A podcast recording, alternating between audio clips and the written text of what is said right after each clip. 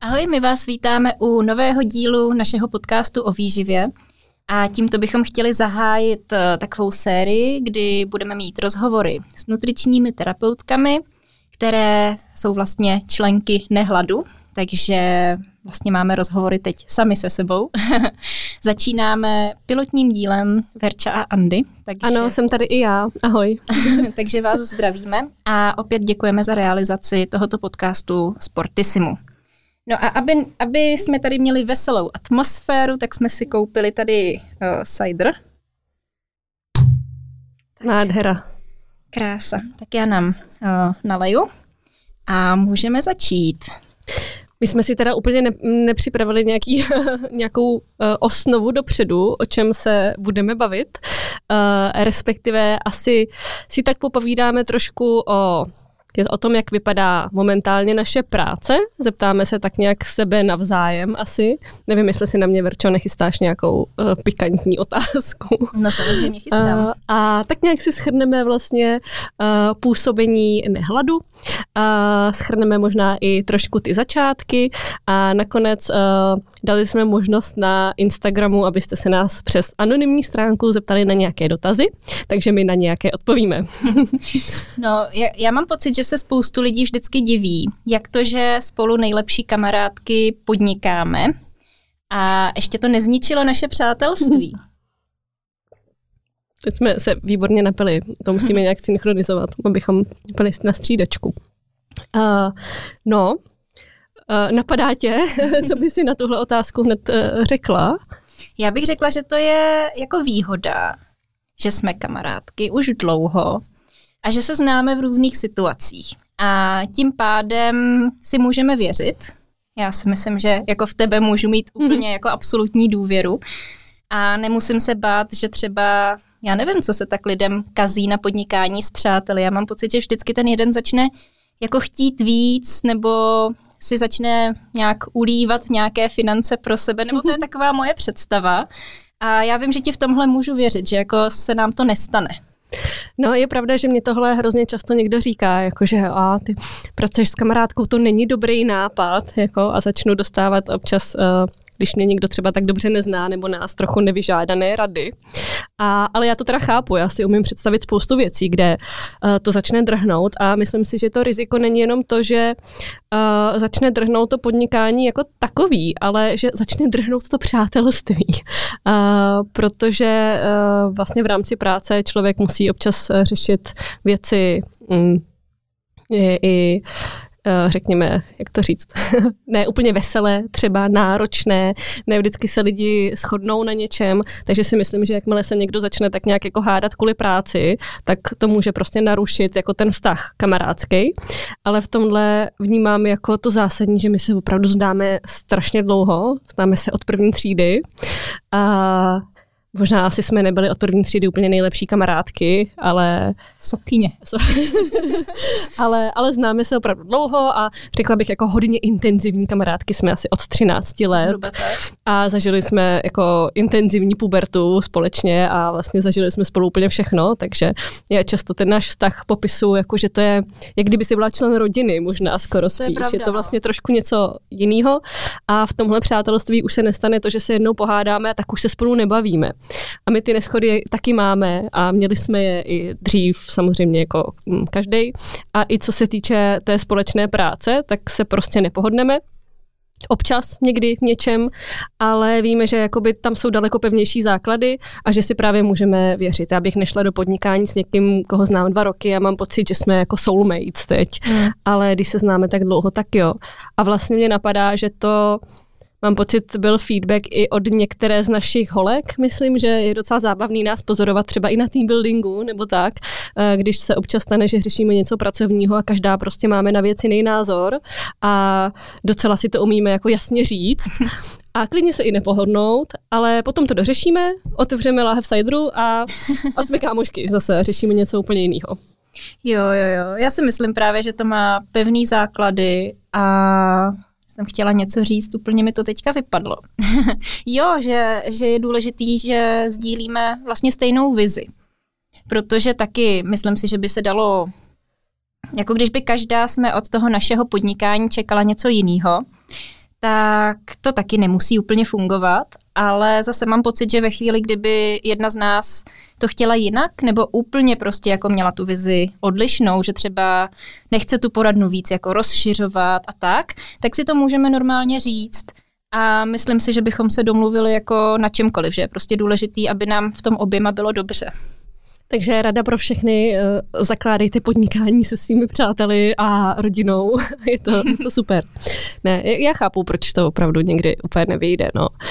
Mně k tomu teď napadá rovnou jeden z dotazů, který jsme teda dostali na Instagramu, tak byl... Uh, nevím teď přesně to znění, ale jaké to pro nás je, když já jsem primárně v poradně v Praze a ty seš teda taky v Praze, ale seš taky i dost v Brně, respektive žiješ v Brně, uh, tak jestli tím nějak netrpí náš vztah, nebo jestli to není škoda, že jsme takhle každá hodně jinde, ať už uh, vlastně s ohledem na tu naší práci, ale i to kamarádství jako takový. Já si myslím, že to mohlo v něčem, nebo já se na to dívám tak, že to mohlo v něčem i třeba jako prospět. Souhlasíš? já to asi nedokážu takhle zhodnotit, jo. protože už je to tak dlouho vlastně, hmm. že Hlavně já vůbec nemám pocit, že bychom byli každá někde jinde. Teda. To je pravda. Je ono je možný, že když bychom byli obě v Praze, tak se třeba vydáme jako na podobné frekvenci, hmm. protože my si jako píšeme v podstatě každý den, ať už pracovně nebo nepracovně. Už to teda máme trošku oddělený, že máme jako pracovní chat a tam třeba nepíšeme o víkendu. a pak máme ten svůj soukromý chat, kde se snažíme neřešit práci, respektive občas nám to ještě ujede, ale to myslím, že každému, že si tak jako to sedá. A že jsme jako v nějakém pravidelném kontaktu a asi je přirozený, že jako když nám bylo náct, tak jsme spolu trávili vlastně každou volnou chvilku, protože prostě člověk měl asi spoustu volného času a chtěl ho vyplnit jako tou zábavou a kamarádama, ale jak člověk je starší a starší, tak asi víc třeba času tráví, nebo ty trávíš spoustu času s partnerem. A tak, takže já si myslím, že to vlastně nemusí ani být o moc jiný. Já do té Prahy jezdím jednou za dva týdny, vždycky na dva, dva dny minimálně. Teď se mi děje, že tady zůstávám i díl, že třeba i pět dní, takže vlastně jsem tady docela často. Já mám pocit, že tady si často, mám pocit, že si každou chvíli v práci. A někdy tě i nečekám. Já jsem si teď vzpomněla, jak jsem ti jednou natřeně otevřela dveře do konzultace. Jestli nás poslouchá paní, která byla u Verči na konzultaci, tak se omlouvám, protože já tak vždycky mám ráno hodně nahlas spuštěný sluchátka, tak jako si vtancuju do poradny a teď jsem tak nadšeně vtancovala Verče do místnosti, kde vedla konzultaci. Tak. A občas mě čekáš a já tam nejsem. to je, je to pravda. Nicméně, abychom si to teda schrnuli, tak uh, teď si tady trošku uh, se, nás pochválím. Máme poradnu Praze, v Brně a v Pardubicích momentálně, uh, což uh, sama se občas tak jako zamyslím a jsem na nás pišná, když si řeknu, jak jsme teda založili ten blog během studia a moc jsme nevěděli, co z toho bude, věděli jsme, že budeme chtít poradnu, ale asi jsme neměli úplně žádnou vizi, jak to bude, neměli jsme vizi asi, že budeme někoho zaměstnávat, prostě hmm, tak se... ta vize asi byla, že chceme šířit o světu o zdravé výživě a vymlouvat lidem nesmyslné diety. Proto se vlastně jmenujeme Nehladu. To vzniklo jako reakce na takové ty nesmyslné diety, hladovky a tak dále. Takže uh, nejdřív byl blog, když si vzpomenu uh, na ten náš prvotní design, tak uh, se musím Ježiš, ten byl strašný. ten byl fakt strašný. Jo, jo, teďka to na mě někde... Taková broskvová barva to byla, jo, jo. prostě směli broskvový jako blogísek. No a to byla taková ta éra, podle mě taková druhá míza těch blogů. Bylo to celkem populární, ale o té výživě tady žádný nebyl, nebo respektive o žádném jsme nevěděli. Takže jsme byli první. v našich očích minimálně. Rozhodně. A Instagram se teprve pomalu rozjížděl, Vlastně pamatuju si, když jsme zakládali Instagram, tak jsme tam dávali takové ty fotky, eh, co člověk někde cvakne prostě pomalu za pochodu, rozmazanou fotku. Já si pamatuju úplně první fotku, kterou jsem tam já dala. Fakt Byl to, byl to koláč, který jsem hrozně hnusně vyfotila doma na balkóně. Tak to si pamatuju. Jo, jo, fotit ty věci se člověk teda taky učí jako mm. až postupem času a myslím si, že v tomhle nám nejvíc dala, dalo focení kuchařky kdy opravdu jsme se snažili to jídlo tak vypiplat, aby vypadalo dobře, až jsme třeba pochopili, co vypadá a co nevypadá dobře a jak to naštelovat a už to ani není pro mě tak náročný, ale vím, že vždycky jako naaranžovat to jídlo, aby to bylo hezký, tak bylo, byl nadlidský úkol pro mě. Hmm. Tak ono to není úplně to, s čím by člověk počítal tak nějak během studia. Člověk si představuje, že bude mít prostě svoji vlastní poradnu a okamžitě bude mít v televizi uh, pořád, jste to, co jíte a bude strašně prostě známá hvězda a bude jako hubnout lidi a bude to super. A pak přijde realita a to, že člověk musí řešit spoustu dalších věcí a mm, já si teď přijdu trošku stará, ale potom postupem času začaly přicházet právě ty sociální sítě a Instagramy a nejdřív jsem se musela učit fotit fotky, potom psát příspěvky, teď dělat reels a vlastně tam je spoustu té další práce kolem, která úplně není ten obor jako takovej, ale to je vlastně asi docela normální, tak to hmm. asi má spoustu Já lidí. si pamatuju, když jsme natáčeli svoje první YouTube videa, my jsme dělali tenkrát takovou 30-denní zdravou výzvu. A to bylo odstartování naší YouTube kariéry, kdy jsme šli do kavárny kde jsme natáčeli na starou zrcadlovku, která úplně nepodporovala natáčení videí, takže to, to byla strašná kvalita. Teď přijdu fakt stará do kavárny. Do kavárny jsme šli. V to jako hrozný nápad. Ta kavárna už není, ale byli jsme tam sami Což bylo fajn, protože tam aspoň nebyl hluk jako od ostatních lidí, ale jim tam něco strašně hučelo, jako nějaký přístroj, prostě jak když vám hučí lednička, ale strašně nahlas. Takže vlastně skrz to video takhle něco hučelo. a tenkrát jsme dělali 30-denní zdravou výzvu, kdy jsme si počítali jídelníčky každý den uh, po 30 dnů a snažili jsme se je sestavit jako na udržování hmotnosti, tak aby splňovaly všechny zásady zdravé výživy. A tak jsme 30 dní jedli.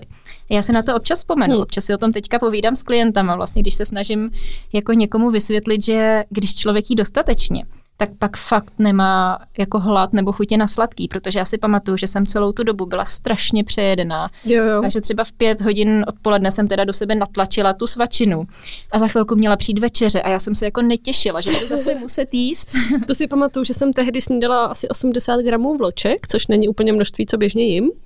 Ale prostě tím, jak jsem se snažila opravdu jako řídit podle té zdravé třináctky, abych jako ukázala, mm, jaký efekt to může mít a člověk nemusí držet nějaký super diety, tak uh, že jsem jako musela, abych toho vlastně snědla takhle dost.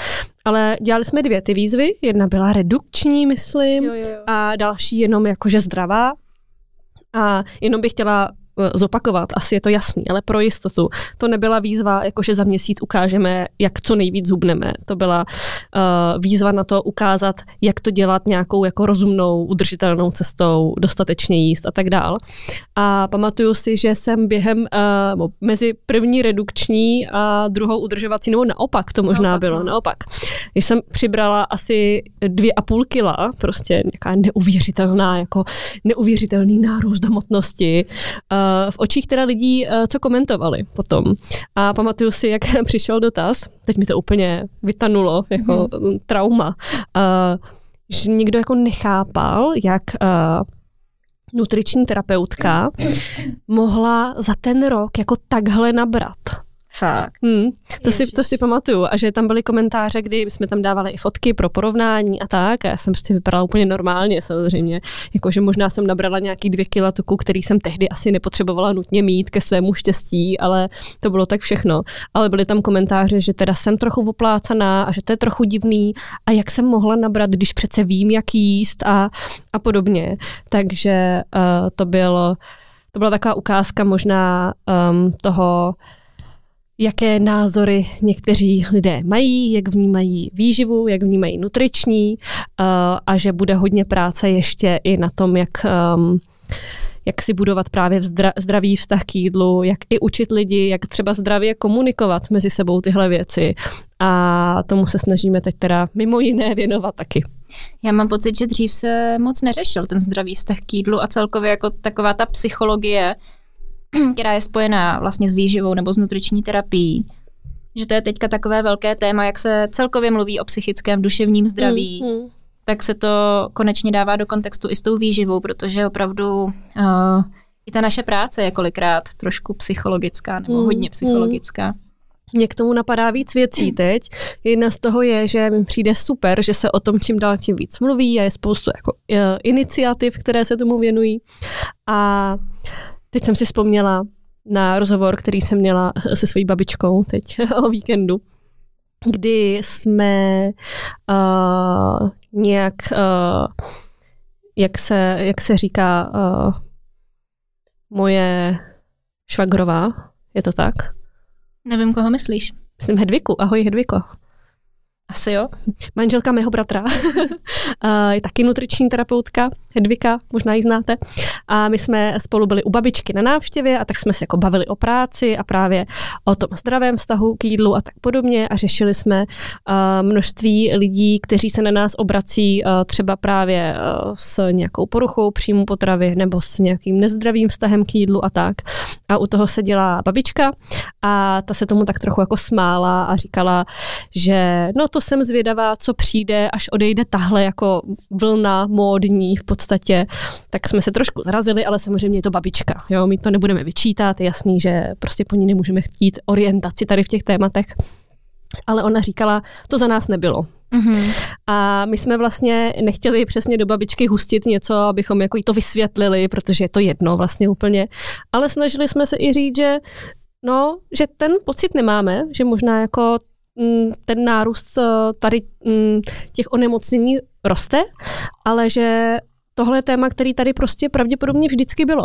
A jako historicky o tom víme a setkáváme se s tím vlastně i v poradně. Mě třeba uh, um, často i lidi jako staršího věku, trošku ne, naši vrstevníci jenom, uh, řeknou, že třeba i měli rodiče, kteří něčím takovým trpěli. Vybavuju si třeba paní, které bylo kolem 50 nebo je a, a říkala mi, že vlastně její tatínek byl celoživotně asi bulimik třeba a tak mhm. podobně. A tohle docela se k nám začíná víc a víc dostávat, čili uh, skutečně ono to téma vždycky bylo, ale je hrozně znát, jak se o tom čím dál tím víc mluví a jak se tomu věnuje pozornost. To byla jedna věc, která mě napadla. A druhá, uh, to je současně asi věc, která mě osobně na té mojí práci uh, jako nutriční terapeutky někdy přijde jako jedna z těch nejtěžších a na to se ti potom chci taky zeptat, co je pro tebe těžký v mhm. práci. Ale pro mě je vlastně těžký někdy najít ten balans uh, mezi tím, jak komunikuju různý doporučení, tak aby to za mě uh, neriskovalo uh, ten nezdravý vztah k jídlu, abych dokázala předat ty informace, jak ten jídelníček upravit, jak ho třeba udělat zdravější a redukční, ale abych člověku nevnukla nějakou, uh, nějakou negativní myšlenku nebo nějakou, abych mu nevytvořila úzkost z něčeho. A vlastně se mi tam trochu bije to, že současně pracuji i jak s tím uh, zdravým vztahem k jídlu, poruchami příjmu potravy, ale mám i spoustu redukujících klientů. I lidí, kteří třeba přijdou a řeknou mi, já potřebuji, abyste na mě byla přísná rázná, já potřebuji byč. Neříkejte mi tohle někdy můžu, řekněte mi, esmíte.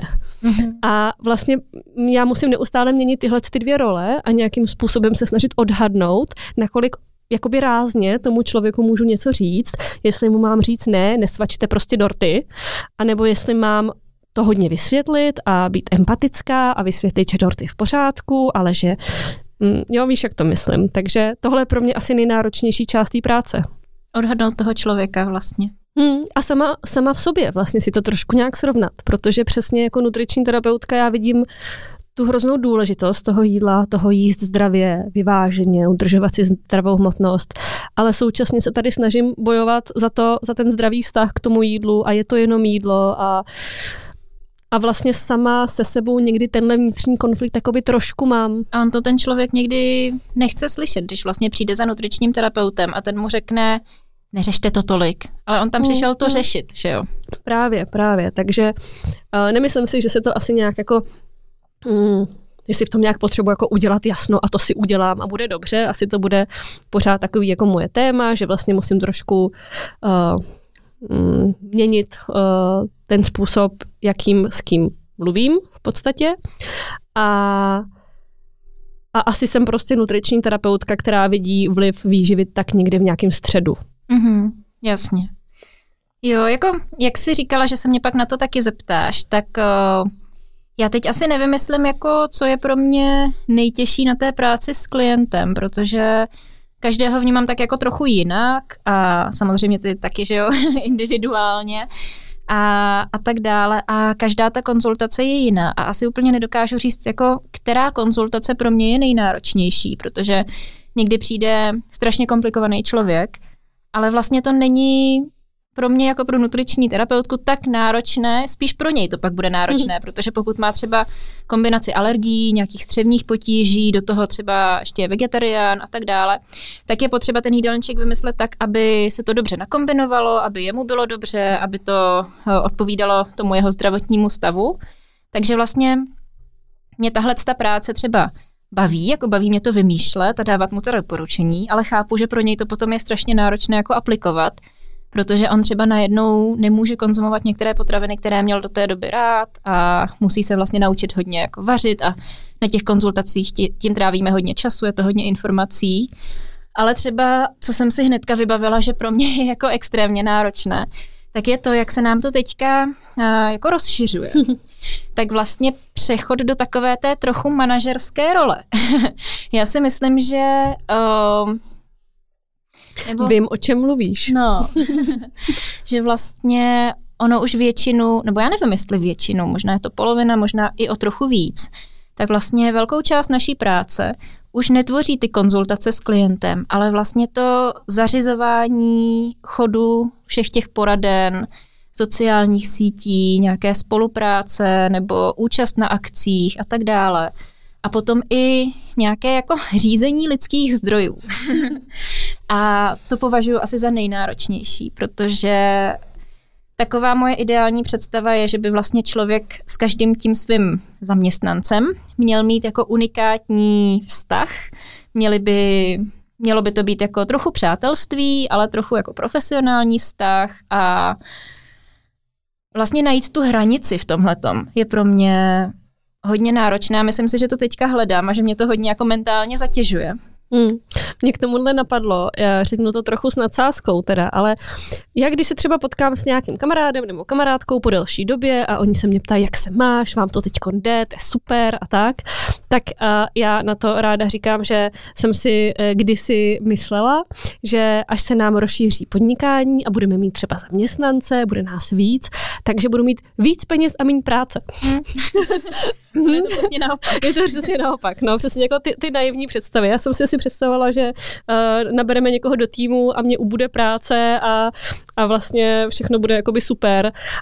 A ne, no, takže teď nemám pocit, že už za sebou máme období ty největší změny, kdy mm. jsme mhm. se nejvíc museli na tohle jako naladit, uh, pochopit, že to teď už bude fungovat jinak, uh, naučit se spoustu věcí a ale přesně, no, teď vlastně uh, já teprve zjišťuju, kolik práce nebo kolik času potřebuju na tu všechnu práci kolem, aby to nebylo jenom to sezení v poradně s klienty, což je to, co mě baví nejvíc, teda samozřejmě, ale uh, že nejsem třeba schopná uh, někdy už těch lidí nových mít třeba tolik, mm-hmm. protože já už uh, nemůžu prostě 99% své práce věnovat tomu, že budu s lidmi konzultovat, když by to bylo super, ale, ale prostě to nejde, no. Takže... Hmm. Ono to vlastně začalo tím, já mám pocit, že se to hodně změnilo s příchodem eh, naší marketačky Andrej, zdravíme, do týmu, protože nám začala ve věcech dělat pořádek. uh, například v plánování... To, to do, doslova, no. no. v plánování příspěvku na sociální sítě, protože ona než přišla, tak to bylo tak, že jsme jako si řekli, jo, tady to je fajn nápad na příspěvek, tak to uděláme, až bude čas. A pak se stalo, že třeba ten čas nebyl dva týdny. No co, co dva týdny, dva měsíce třeba? No to ne zase. No asi, asi, jak, asi jak co, možná v nějakých větších projektech třeba. No, ale příspěvky jako byly, ale fakt nebyly jako s nějakou pravidelností a my jsme se ještě tenkrát snažili střídat vždycky fotku a grafiku, takže třeba jsme měli pak tři grafiky v zásobě, ale nebyla žádná fotka, takže člověk tak jako cvaknul něco a nemělo to vlastně moc žádnou jako hodnotu. Prostě jsem si vyfotila, co jsem obědvala, jsem psala dobrou chuť nebo nevím. tak, eh, tak vlastně tím, že jsme začali plánovat ty příspěvky, teďka skutečně už si děláme eh, jako plán v Excelové tabulce, kde máme datum, kdo ten příspěvek chystá, co to je za typ typ příspěvku, jaké je téma. Plánujeme to barevně to... rozlišené podle no, oblasti, no, no. které si to věnuje. Snažíme se tam zahrnout vždycky jako hubnutí, zdravý vztah k jídlu, nějaké jako vědecké vědečtější informace, prostě mýty o výživě, něco třeba o nás a tak dále. Takže uh, už je v tom jako větší systém, ale zároveň třeba jak jsme začali i dělat ty reelska, což jsme taky dřív nedělali, ale ono je to potřeba na tom Instagramu, aby to mělo nějaký dosah. Tak vlastně udělat jedno reelsko zabere klidně někdy 6 hodin, jako se vším hmm. všudy prostě. Nachystat si to, pak to natočit, pak to sestříhat, dát k tomu titulky a ono se to nezdá. Jako člověk si třeba řekne, já vždycky, když někde vidím komentář, že jako živit se jako influencer není žádná práce. To nesnáším. Přesně, já si vždycky říkám, jako na tom Instagramu je tolik té práce a člověk vlastně nemůže jít pořádně ani na kafe, aniž by to jako zdokumentoval, aby teda měl ten content, což teda nás se netýká úplně, jako my si na to kafe klidně zajdeme, ale uh, jako chápu, že, že vlastně ten člověk, co se živí Instagramem, tak mu to opravdu zabírá jako hodně času, pokud to chce dělat dobře. Já si dovolím takovou věc, kterou bych chtěla, chtěla říct, protože se mi o tom zdá občas, ale já si pamatuju, když jsem natáčela na Vánoce uh, příspěvek o vánočním cukroví a uh, Reels a ten příspěvek jsem dala ven, myslím si, že byl fajn, ale a mělo to super ohlasy. Nechci tady jakoby znít nějak zhrzeně, že bych čekala prostě víc slávy jako mého Reels. Myslím si, že prostě se to lidem líbilo, psali hezké komentáře, ale uh, Přistál tam i komentář něco ve stylu uh, trochu Karolína Four 2.0, Uh, čili ve smyslu, že uh, jsem ji okopírovala. Zdravíme Karolínu. Zdravíme Karolínu Four. Chtěla bych říct, známe se, máme dobré vztahy, takže nic špatného zatím uh, nehledejte. A ona měla tehdy uh, taky série Reels vlastně o vánočním jídle, o cukroví a tak. A bylo um, jako super samozřejmě, nicméně uh, myslím, že ty Reels dávala pravidelně snad každý den, nejsem si teď úplně jistá. Takže uh, se stalo to, že když já jsem točila jedno Reels o vánočním cukroví, tak skutečně je možné, že jsem tam řekla věci, které zrovna Karolína třeba uh, o pár dní dřív v něčem, v nějakém videu řekla taky. A já jsem uh, na to podle mě nějak jako zareagovala jenom ve stylu, že no, tak aspoň se odborníci shodnou, že jo. Ale vlastně jsem si úplně říkala a nechtěla jsem to tam nějak ventilovat, že ale já jsem ten příspěvek taky měla vymyšlený asi měsíc dopředu. A v tu chvíli, kdy jsem ho dávala, tak už jsem ho měla týden natočený a že tam vlastně zatím je strašně moc tady té přípravy dopředu. A přijde mi to jako líto, nejenom u nás, ale když i někde jinde vidím, jak si někdo navzájem komentuje, a to jste vykradli tuhle a tamhle tu, ta to měla prostě včera. A já jsem si říkala, že uh, mi vlastně přijde i docela fajn jako zmínit, uh, že zatím stojí nějaká práce a příprava a že uh, je jasný, že se asi na sítích lidi, kteří eh, radí na podobné téma, občas nějakou informací trochu překryjí. Nicméně mě se od té doby o tom párkrát zdálo. se mi zdálo, že jsem prostě dala příspěvek a někdo mi napsal, že jsem kopírka. Takže se mě to asi dotklo trochu, popravdě. Jo, jo, jo. No Takže. nás se teďka někdo ptal eh, v rámci těch otázek eh, vlastně na spolupráce. Ty jsi říkala, že, že na to odpovíš, nás se tam ptal. Jo, jo, jo, odpovím. Já si tady najdu ten dotaz. Mm. Někde jsem si ho tady vyfotila. Tady. Mě by zajímalo, proč spolupracujete s kdekým? Máte málo klientů i bez toho? tak, uh, mně tohle přišlo jako docela zajímavý feedback, protože uh, asi my můžeme mít kolikrát pocit, že třeba uh, spolupracujeme opravdu jako občas s někým, že to není tak časté, ale, ale tomu konzumentovi toho obsahu to může uh, se zdát jinak. A mně to přijde fajn tohle jakoby vědět a, a zajímá mě, jak to lidi vnímají, protože jako nechci rozčilovat nějakými reklamními příspěvky neustále. Ale schválně jsem se na to potom šla i podívat a koukala jsem, kolik jsme měli příspěvků za poslední, teď to zní jako obhajoba hrozně, ale kolik jsme měli příspěvků za poslední dva měsíce postů, bylo jich asi 30 a nějaký tři z toho byly v rámci nějaké spolupráce. Což mě osobně asi přijde jako strop tak nějak plus minus, asi záleží, co to je a tak. Ale uh, my se samozřejmě snažíme, aby toho nebylo příliš, právě protože to asi nemusí uh, všichni vnímat úplně pozitivně, ale řekněme, že on je to hrozný jako kliše, tohle říká každý, ale my si fakt snažíme docela vybírat a, a snažíme se, aby to dávalo nějaký smysl. A uh, přece jenom ono uh, my máme třeba spoustu nápadů na různé příspěvky a tak a děláme si ty plány a tak podobně, ale pak když eh, nám třeba někdo nabídne něco v nějaké spolupráci a je to třeba nějaký výrobek, který nám přijde fajn, tak nás tu chvíli hned napadne. To by bylo super, udělat příspěvek na tohle a tohle téma. Jo, na tom by se dalo vysvětlit tohle. Čili ono to člověku dává i spoustu inspirace a a která by tam prostě jinak nebyla. A když už nám nějaký produkt třeba dá tu inspiraci na to udělat nějaký příspěvek, tak uh, asi proč ho nepoužít, jako no, upřímně řečeno. A často nás třeba osloví i někdo s tím, uh, jestli nechceme ochutnat nějaký nový produkt. A on nám skutečně přijde fajn. A já neustále ochutnávám produkty kvůli svým klientům, že vždycky, když se něco objeví nového na trhu, tak já to koupím, abych věděla, protože vím, že se na to budou všichni ptát. Takže moment, kdy se nabízí to nějak propojit i s nějakou spoluprací a ochutnat třeba nějaké novinky, tak mně to prostě přijde fajn. A druhá věc je ta, že uh, s těmi klienty v té poradně, já si myslím, že máme klienty v poradně, ale uh, ono ty spolupráce nejsou úplně proto, abychom uh, si vydělali peníze, které nemáme z poradny, uh, nebo abychom nahnali spoustu nových lidí třeba do poradny a tak podobně. Ale ono je to trošku něco jiného teď, když už máme vlastně tým uh, několika lidí. Kolik je nás teď? Osm. Asi jo. Plus minus. tak je to trošku něco jiného, než kdybychom měli tady s Verčou jenom poradnu my sami dvě a prostě chodili pracovat do poradny, měli spolupráce s klienty a občas udělali příspěvek na Instagram. Ale vlastně v moment, kdy už máme ty tři poradny, tak člověk musí nějakým způsobem zajistit i nějaký provozní chod těch poraden. A nemyslím tím jenom nájmy třeba, ale vyloženě jako uh, ty náklady na ten provoz a současně, když už je nás tolik, tak my máme docela veliké množství nějakých interních hovorů a různých školení a uh, probíráme spolu věci, uh, snažíme se navzájem školit v různých oblastech té výživy a tak podobně. A navíc ještě děláme ty příspěvky třeba na ten Instagram, které prostě stojí hodně času, jak jsme zmínili. A ono to dohromady dá docela veliký objem práce, dá to hodně času a co se týče těch spoluprací s klienty, tak my máme prostě, snažíme se je mít naceněné tak, aby nám to vlastně zaplatilo tu práci, kterou na tom strávíme, protože zase je to kliše, ale snažíme se to dělat pořádně, eh, věnovat každému tolik času, kolik potřebuje, netáháme jídelníčky ze šuplíku, ale věnujeme jim hodně času. Takže já chápu, že ty ceny třeba pro někoho nejsou samozřejmě úplně nízké, jako rozumím, rozhodně, chápu, ale uh, my do toho opravdu dáváme hodně času. Není to úplně tak, že bychom z každé spolupráce s klientem prostě měli uh, hromadu peněz nad rámec toho, kolik nad tím strávíme.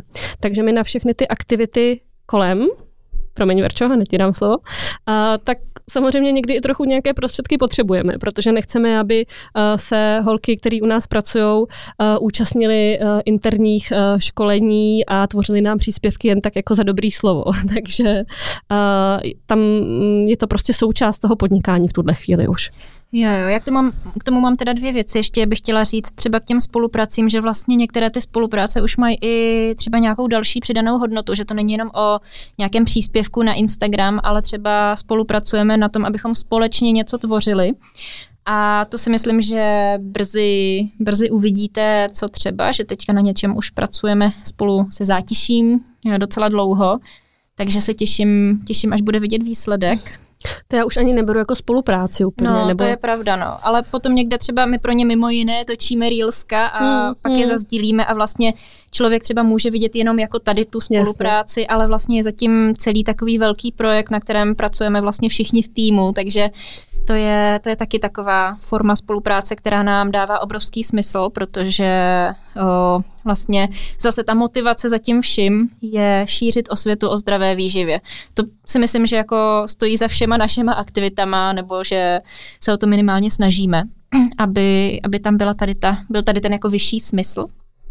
No a pak jsem ještě chtěla dodat k těm interním školením. To je něco, co je teďka pro nás taková řekněme, celkem novinka, ale ono to probíhalo asi vždycky. Jako vždycky jsme měli s holkama nějaký chat, kde jsme si psali, radili jsme se o klientech a tak dále. Ale teďka vlastně jsme nedávno uh, nabrali tři nové holky, takže um, už jako Čtyři. Tři, pět. Já jsem se jo. zamotala úplně v počtech. Já myslím jako nutriční terapeutky jo, jo, do poradny vyloženě, které, které budou pracovat s klienty hmm. nebo už pracují a už zavádíme i jako pravidelné školení na různá témata, takže třeba si budeme sdílet jakoby práci, Mm, s klientem s horším vztahem k jídlu nebo práci s klientem s potravinovými alergiemi a tak dále a vlastně sdílíme si i ty materiály a vždycky si některá z nás připraví třeba nějakou kazuistiku, povídání o tom, třeba o nějakém tématu, který, kterému se zrovna věnovala nebo v kterém se cítí eh, sebevědomně. A tohle to mi přijde obrovsky důležité, protože vlastně já jsem ráda, že od začátku nepracuji sama my jsme tady to řešili teďka v podcastu uh, s Martinou Karbanovou, jsme to naťukli, ale pokud člověk pracuje sám, tak prostě nemá tu zpětnou vazbu a nemá se s kým třeba poradit nebo si s někým jenom zazdílet nějaké dojmy, nebo třeba když má nějakého náročného klienta, tak někomu si postěžovat. A já jsem hrozně ráda, že tady to máme a snažíme se teďka vlastně z toho udělat takovou jak to říct, jako, takovou výhodu, že nás je už tolik a že si tohle hmm. všechno můžeme sdílet a že se můžeme navzájem podpořit a tak jakoby společně růst. Já jenom se trošku vrátím k tomu, co jsem říkala. Já se teď bojím, aby to neznělo jako veliká obhajoba spoluprací, které nutně potřebujeme, abychom teda vyžili a, a, a uživili se. A to ne, ale chtěla jsem spíš na tom vysvětlit, že ta práce v poradně je prostě jeden aspekt té práce. Že to není to jediné, co nutriční terapeut, co práce v poradně dělá. Že tam je hodně úkonů kolem a asi uh, je tohle mm, něco, co z naší pozice, když nám to právě dává ten smysl, přijde nám, že se dá v rámci té spolupráce toho udělat jako hodně dobrého, ukázat třeba, i kdyby to byl jeden produkt, tak pokud nám přijde, že se na tom dá něco hezky vysvětlit, tak je to prostě fajn bonus. Asi kdyby to nebylo, tak, tak se to vymyslí nějak jinak, ale uh, jak říkám, i co se týče těch cen, tak člověk se samozřejmě snaží pořád hledat nějaký balans mezi tím, aby to dávalo smysl nám, abychom uh, měli pocit, že to není přehnané, že to, to dává smysl i pro klienta a, a tak podobně. A k tomu sdílení uh, v rámci toho týmu, tak uh, to mě vlastně napadlo už u té otázky, jaké to je, když ty jsi v Brně, já jsem v Praze a já jsem říkala, že mám pocit, že vlastně spolu, spolu pořád tak nějak jsme, tak ono přesně, když se nepotkáváme, tak my jsme pořád na tom pracovním chatu a něco řešíme a máme koly, takže my si vlastně neustále něco přidáváme po té pracovní stránce a, a snažíme se asi do toho vkládat i tu nepracovní. Jo, jo, já si myslím, že taková velká výzva pro nás, pro obě v poslední době je uh, naučit se v tom mít nějaký jako systém, aby člověk vlastně zvládl všechnu tu práci, kterou potřebuje zvládnout a úplně tím neutrpělo nějaké jeho duševní zdraví nebo hmm. volný čas a tak dále, protože jako přiznám to, měli jsme, jako, nebo možná ještě pořád máme, ale jako problém kolikrát si udělat víkend nebo skončit práci po osmi hodinách. Jako většinou ten hmm. pracovní den je delší než 8 hodin. A nepřijde mi to v pořádku. Jako takový ten trend toho workoholismu mě není jako sympatický a není to něco, o co bych se snažila. Na druhou stranu vnímám, že třeba k tomu mám asi trochu sklony. A já si hmm. myslím, že to mám trochu i v rodině, zdravím svého tátu.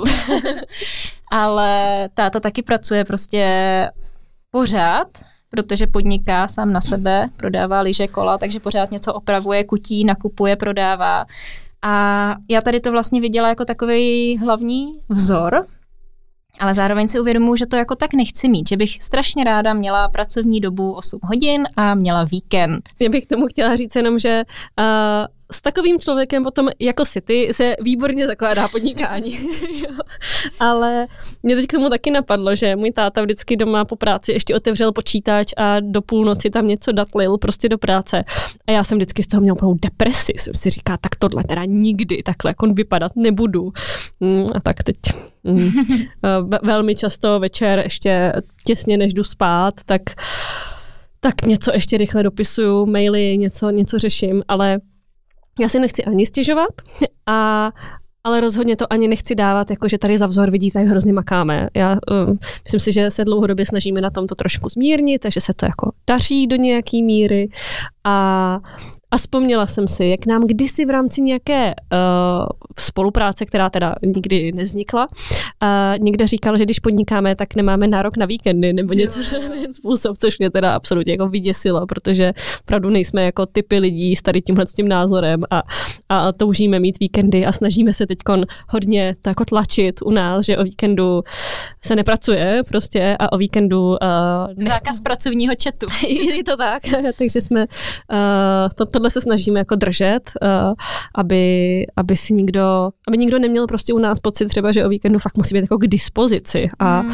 a tak, protože ne a mně přijde strašně důležitý ten volný čas mít a, a umět si v tom udělat trošku nějak systém. Konec konců radíme se zdravým životním stylem, takže, no, takže tohle je jako zásadní. A já to s klientama taky kolikrát řeším, že vlastně ta konzultace kolikrát se stočí i k tomu tématu že ten člověk třeba nehubne ne proto, že by měl málo znalostí o výživě nebo měl malou motivaci, ale protože prostě tolik pracuje.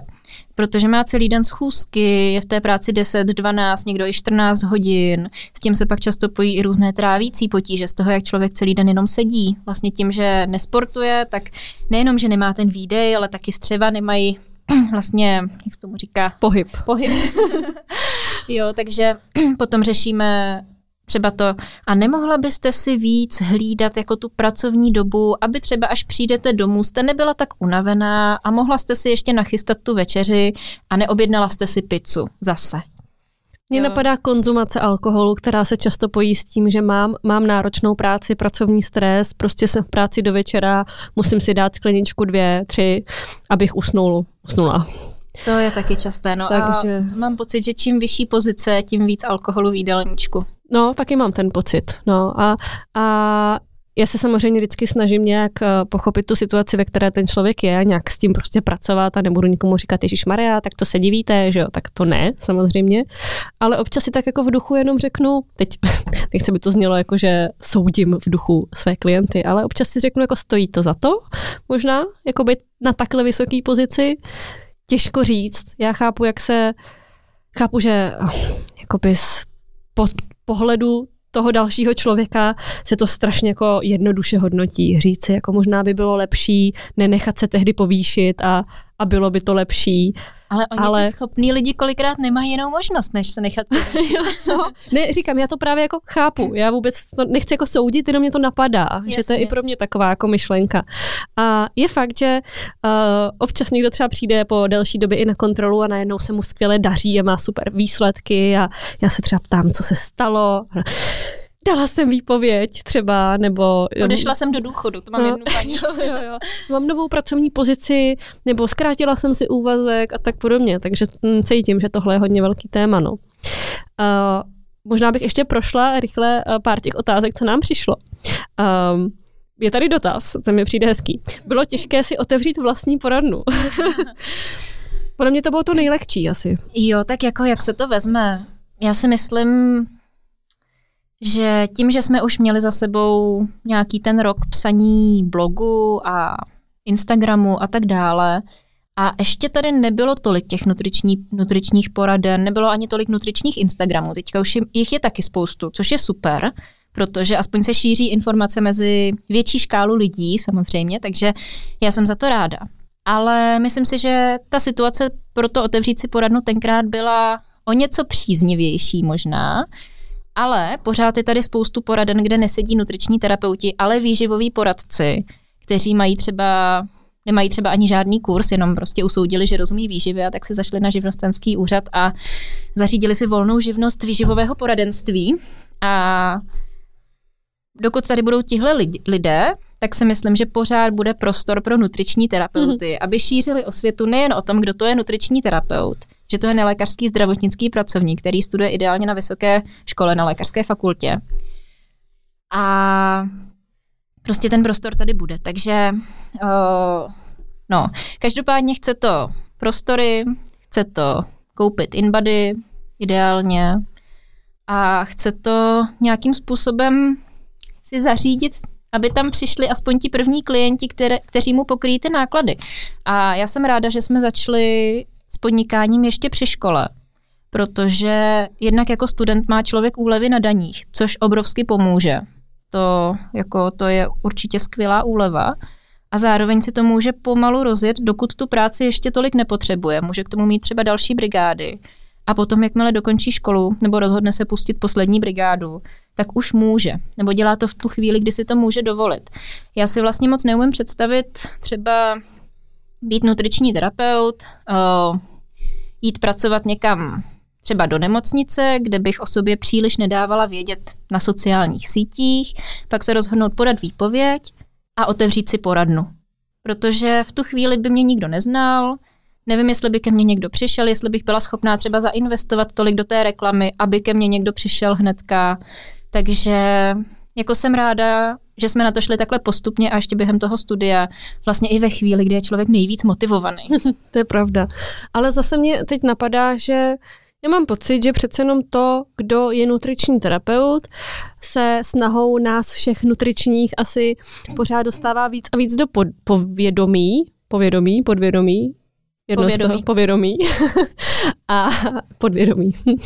a, a, a docela se mi často už stává, že přijde někdo, kdo, nebo to se stává velmi často už, že nechodí jenom lidi, co nás třeba sledují na sociálních sítích a tak, ale já se dost často ptám, co koho k nám přivedlo a často je odpověď třeba, no, hledala jsem nutričního terapeuta. Cizinci tohle hodně říkají. A, a cizinci taky. A, a dost často někdo prostě googlí někoho, kdo má to vzdělání v tom oboru, protože už ví. Takže já si myslím, že zase tohle něco, co teď těm uh, se skutečným vzděláním v výživě uh, trošku prostě pomůže. Takže uh, nám přišlo podle mě už za dobu, co máme poradnu, strašně moc krát uh, dotaz. Uh, je těžké založit si poradnu, je, je teď to zní jako, že se směju tomu dotazu, to vůbec, vůbec ne, ale jestli je to těžké založit si vlastní poradnu a jestli se tím člověk uživí, tak mě to vždycky trochu pobavilo, protože jsem si říkala, ptáte se někoho, kdo si ji založil a kdo se tím živí, takže to asi jde, ale jako chápu ten dotaz samozřejmě, ale uh, no, to je asi naše odpověď, takže pokud člověk opravdu ví, že to chce dělat, uh, že do toho prostě dá dost svojí energie a bude tu práci dělat, jak nejlíp umí, tak to prostě bude. Otázka, jaký má člověk očekávání samozřejmě. To je pravda. No, no, ale ono těch pozic, co může nutriční terapeut dělat, už je taky spoustu hmm. a myslím si, že i třeba různé potravinářské firmy si toho všimly a třeba zaměstnávají i toho nutričního terapeuta, aby se podílel na vývoji výrobků, což je teda ta, taky za mě super. Tak my jsme se tomu věnovali v celé té sérii uh, rozhovorů s nutričními terapeuty. Kdo jste třeba ještě neslyšel starší díly, tak se můžete jít podívat. My jsme se snažili uh, zvát uh, nutriční z různých sfér, uh, co třeba pracovali nebo pracují na různých pozicích, v různých odvětvích výživy, právě i proto, abychom ukázali, co všechno se tak dá dělat s tímhle vzděláním. Tak, Měli jsme tam ještě nějaký další dotaz a myslím si, že tam byl dotaz na to, uh, asi někdo, uh, kdo studuje nutriční terapii, se ptal, uh, jaký byl pro nás nejtěžší ročník studia. No, já jsem nad tím přemýšlela, protože ten dotaz přišel už včera. A já si spíš pamatuju pár takových momentů, pár předmětů i. A vím, že jako hodně těžká byla genetika. Hmm. Kvůli genetice jsem prodlužovala o rok studium. No, ale určitě mi přišel těžší bakalář než magistr, hmm. protože mm, já jsem byla v prvním ročníku magistru, kdy, magistra, když se to otevřelo na první lékařské fakultě a oni tenkrát ještě tak moc nevěděli, co s náma. Takže spoustu těch předmětů bylo vlastně opakování a třeba jsme měli i stejnou přednášku jako na bakaláři, Nechci to nějak kritizovat, jako jsem ráda, že jsem na toho magistra šla, jsem ráda zároveň, že jsem šla dálkově, protože už jenom to, že si člověk napíše tu diplomku, na kterou jsou vyšší nároky než na tu bakalářku, eh, tak se vlastně pověnuje důkladně nějakému tématu, kterému by se třeba jinak ani nepověnoval. U mě to byla ta sportovní výživa, do dneška z toho těžím, ale o, eh, jako nejtěžší předměty byla anatomie a genetika, což oboje, pokud vím, tak bylo v prváku. Hmm, bylo v prváku a já bych k tomu chtěla zmínit, kdo nastupuje na vysokou školu. Uh, neudělejte stejnou chybu jako já a zjistěte si, co jsou to prerekvizity a jak to funguje. Protože já jsem, za mě určitě byl nejtěžší prvák teda, protože tam byly ty anatomie, právě já si pamatuju, že každý dva týdny byl test, já jsem ho ještě občas nenapsala na poprvé, tak jsem potom měla přeskušování a člověk se pořád všude tahal s těma bychlema, prostě čiháka, uh, bychlema no, anatomie. To jsem no, takže a tam toho bylo opravdu hodně, ale současně mi to strašně bavilo. Já jsem měla pocit, že prostě se, že každý den se učím strašně moc nových věcí, i když to prostě bylo uh, latinský název klubu na palci, to je jedno, tak já jsem měla pocit, že jsem nabušená úplně.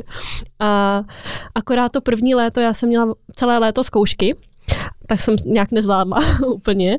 A vlastně jsem snad poslední den zkouškového měla snad tři zkoušky na jednou, myslím. Jako jestli to nebo anatomie, genetika a veřejné zdravotnictví nebo něco takového. A já jsem na tu genetiku šla s tím, že jsem si ji nestačila prostě učit. A šla jsem se tam omluvit, že, že to neumím.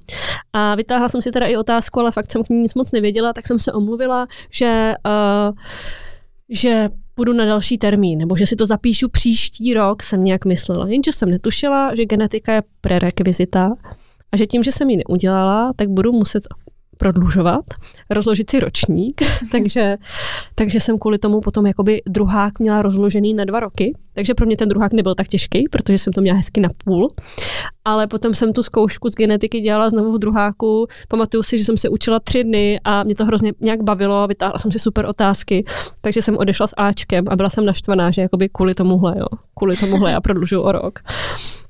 Ale ten prvák mi přišel teda fakt těžký. Jo, jo, hlavně je to změna oproti té střední, kde se člověk nemusí kolikrát až tak moc učit, záleží jako kam člověk chodil, ale je to jiný, je to jako jiný typ učení. Hmm, rozhodně. Já jsem pochopila v prváku, jak se říká, že, že na, na střední taky chápu, záleží od školy, ale že přece jenom na střední, na tom Gimplu, uh, u toho zkoušení se ten učitel často víc snažil jakoby napovědět a nějak ptát se na to, co víš ale potom na té zkoušce eh, na výšce to kolikrát bylo, aha, tak tohle víte, tak zkusíme něco jiného. Mm. a tohle byl jako docela šok uh, pro mě. Jasně, no. Ale, ale je to nutný asi, jo. aby člověk tímhle tak nějak prošel. A co se týče magistra, tak sdílím asi tvoje pocity, ale za mě, co bylo hrozně cený na tom magistru, když jsem taky studovala dálkově, tak bylo to, že my jsme se tam sešli skoro jenom vlastně nutriční už z praxe.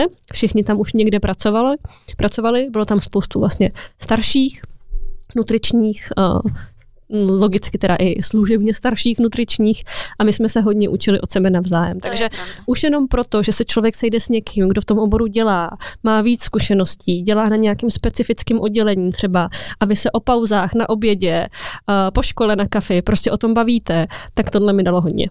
To je pravda.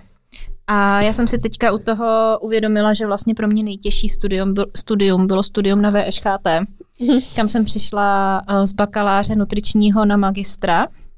Tím pádem jsem za sebou neměla ten chemický kmen, který mi teda docela chyběl a musela jsem se to prostě doučovat za pochodu. A to bylo jako strašně těžký, ale jsem za to ráda, protože ty informace, které jsem se tam dozvěděla, bych asi bez těch výkladů těch profesorů ani neměla šanci pochopit. A opravdu nemám pocit, že bych si to někde byla schopná dohledat. Jako měla jsem třeba učebnici chemie potravin, tu jsem měla koupenou, ale ty věci, co jsme tam probírali, ty bych prostě nepochopila. Takže za tohle jsem obrovsky ráda, za tu zkušenost. Uh, já se tomu přímo nevěnuju, jako té technologii, protože tam ta škola vás připravuje třeba na to, že budete vyvíjet uh, nové produkty a tak dále, tomu se úplně nevěnuju, ale strašně tom, z toho těžím, když se mě třeba někdo zeptá uh, na něco o potravinách, tak vlastně mu to můžu vysvětlit jako s trošku tím chemickým základem, jsem si v tom jistá a zároveň uh, mě nějaký argument vytažený z paty jen tak nerozhodí. Já bych chtěla říct, že Verča je hrozně skromná, podle mě, jakože uh, moje kamarádka Verča, inženýrka, magistra, tak a mně to přijde jako hezký, ale že mám pocit, že uh, No, přijde mi to vlastně hezký, že se mm, prezentuješ jako nutriční terapeutka a pracuješ jako nutriční terapeutka, přesně nepracuješ jakoby v tom oboru, co si studovala na VŠHT, ale, ale si i technoložka potravin v podstatě vystudovaná. Takže to bych chtěla říct tady veřejně do podcastu, abyste věděli, moje kamarádka Verče je chytrá. A já bych se chtěla vyzdvihnout tvoji zkušenost z nemocnice, s kterou si myslím, s které si myslím, že těžíme všichni v našem týmu, kdy vlastně si se setkala s těma pacientama, který řeší úplně jiné problémy než třeba lidé v poradně, ale ono se to toho často dotýká a když si třeba nejsem jistá s nějakýma krevníma testama, tak vím, že ty to budeš vědět. Takže taky... To, to byla hodně cená zkušenost, jenom uh, zrekapituluju, byla jsem dva roky v nemocnici jako klinická nutriční terapeutka a původně jsem tam šla s tím, že jdu studovat dálkově magistra a chtěla bych alespoň rok zkusit být v nemocnici, aby když už jsem teda vystudovala ten zdravotnický obor, tak abych věděla, jak to vypadá v tom zdravotnictví. A mm, skutečně jsem si myslela, že to bude o tom snažit se tam rok nějak vydržet. a říkala jsem si, že nemůžu být jako nutriční s tím magistrem bez nulový praxe a všichni si ze mě pak sednou prostě na zadek, i když, pardon, někdo to tak možná má, že studuje v pořádku, jenom studujte. Uh, ale pak jsem tam byla ty dva roky a vlastně jsem odešla jenom kvůli tomu, že už se nám docela rozjela poradna vlastní a to byla prostě ta priorita, ale mě to bavilo, ta práce, bylo tam spoustu ale, ale, ale byla to skvělá práce a byla strašně hodnotná a čerpám z ní doteď, takže fandím všem mladým nutričním terapeutům, kteří se rozhodnou jít do zdravotnictví, i kdyby to skutečně bylo na chvíli, proto aby se tam něco přiučili. Mm-hmm. Tak jo, a já myslím, že bychom to mohli pomalu uzavřít, takže děkuji za krásný rozhovor. Ano, taky děkuji, bylo to s tebou moc příjemné. Jako vždy. jako vždy. Ale uh, uslyšíme se buď se mnou nebo s Verčou, uvidíme, uh, v dalším díle, kde už uh, vám představíme trochu víc uh, nějakou naší další nutriční terapeutku, nebo představíme, dost možná už ji budete znát, ale, ale postupně chceme takhle vám přinést díly s, se všemi našimi členy. Tak se mějte hezky. Ahoj. Ahoj.